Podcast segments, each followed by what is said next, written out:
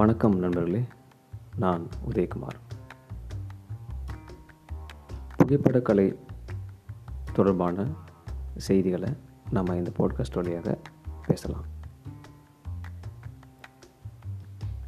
இப்போது ஃபோட்டோகிராஃபி அப்படின்னாவே நிறைய பேர் என்ன நினைக்கிறாங்கன்னு சொன்னாக்கா, விலையுயர்ந்த கேமராக்கள் கையில் இருக்கிறனால தான் ரொம்ப அற்புதமான காட்சிகளை படமாக்க முடியுதுன்னு நினச்சிக்கிறாங்க.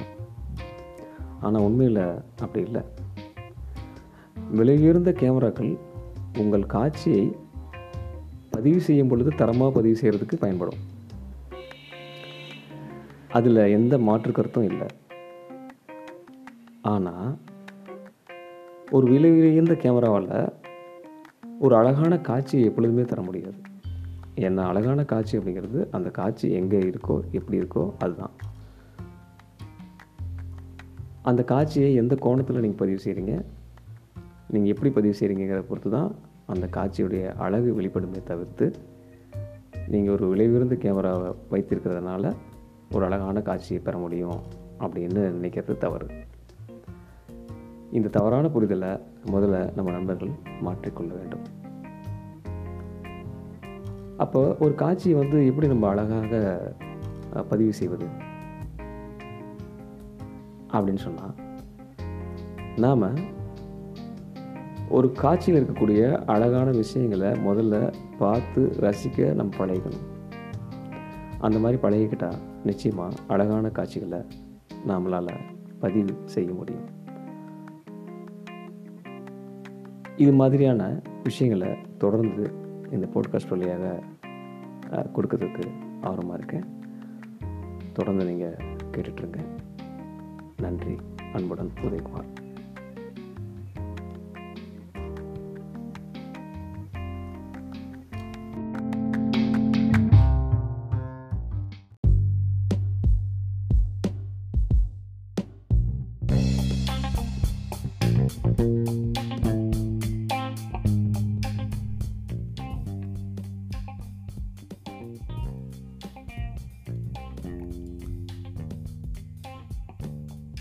நண்பர்கள் அனைவருக்கும் வணக்கம். நம்ம புகைப்படக்கலை தொடர்பான விஷயங்களை பார்த்துட்ருக்கோம். சில முக்கியமான விஷயங்களை ஆரம்ப நிலை புகைப்படக்கலைஞர்கள் தெரிஞ்சுக்கிறது ரொம்ப அவசியம். அது என்னன்னா, நிறைய பேருக்கு என்ன புகைப்படக்கலை நம்ம பண்ண போகிறோம் அப்படின்றது தெரியாமல் தான் உள்ளே வராங்க. அதாவது இந்த துறைக்குள்ளே வராங்க. அதுக்கு என்னென்ன துறைகள் இருக்குது அப்படின்னு நம்ம தெரிஞ்சுக்கணும். இப்போ பார்த்திங்கன்னா, நம்ம ஒரு ஊருக்கு போகிறோம் அப்படின்னு சொன்னால், ஒரு பேருந்து நிலையத்தில் நிறைய பேருந்துகள் இருக்கும். நீங்கள் எந்த பேருந்தில் ஏறினாலும் ஏதாவது ஒரு ஊருக்கு அது போகும்.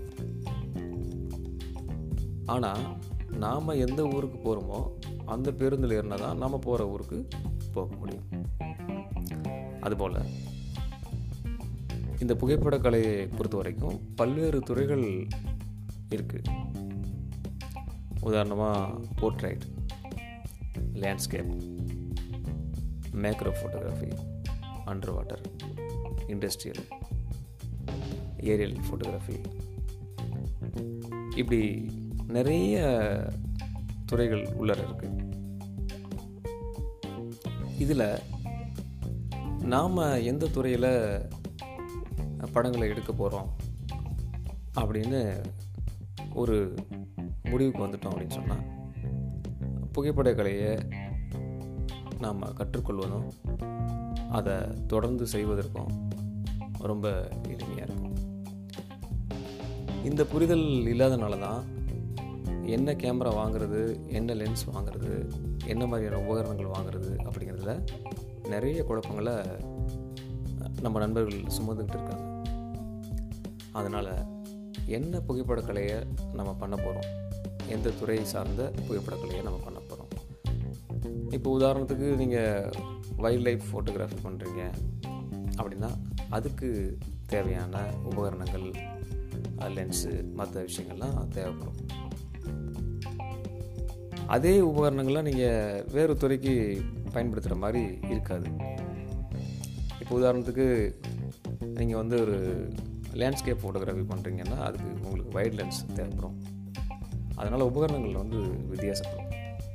அதனால் முதல்ல புதுசாக உள்ளே வரவங்க என்னென்ன துறைகள் இருக்குது, உள்ளார எத்தனை பிரிவுகள் இருக்குங்கிறத பார்த்து தெரிஞ்சுக்கிட்டு அதன் பிறகு நீங்கள் நிறைய விஷயங்களை கற்றுக்க ஆரம்பிச்சிங்கன்னா உங்களுக்கு ஃபோட்டோகிராஃபி அப்படிங்கிறது மிக மிக எளிமையான ஒரு கலையாக இருக்கும்.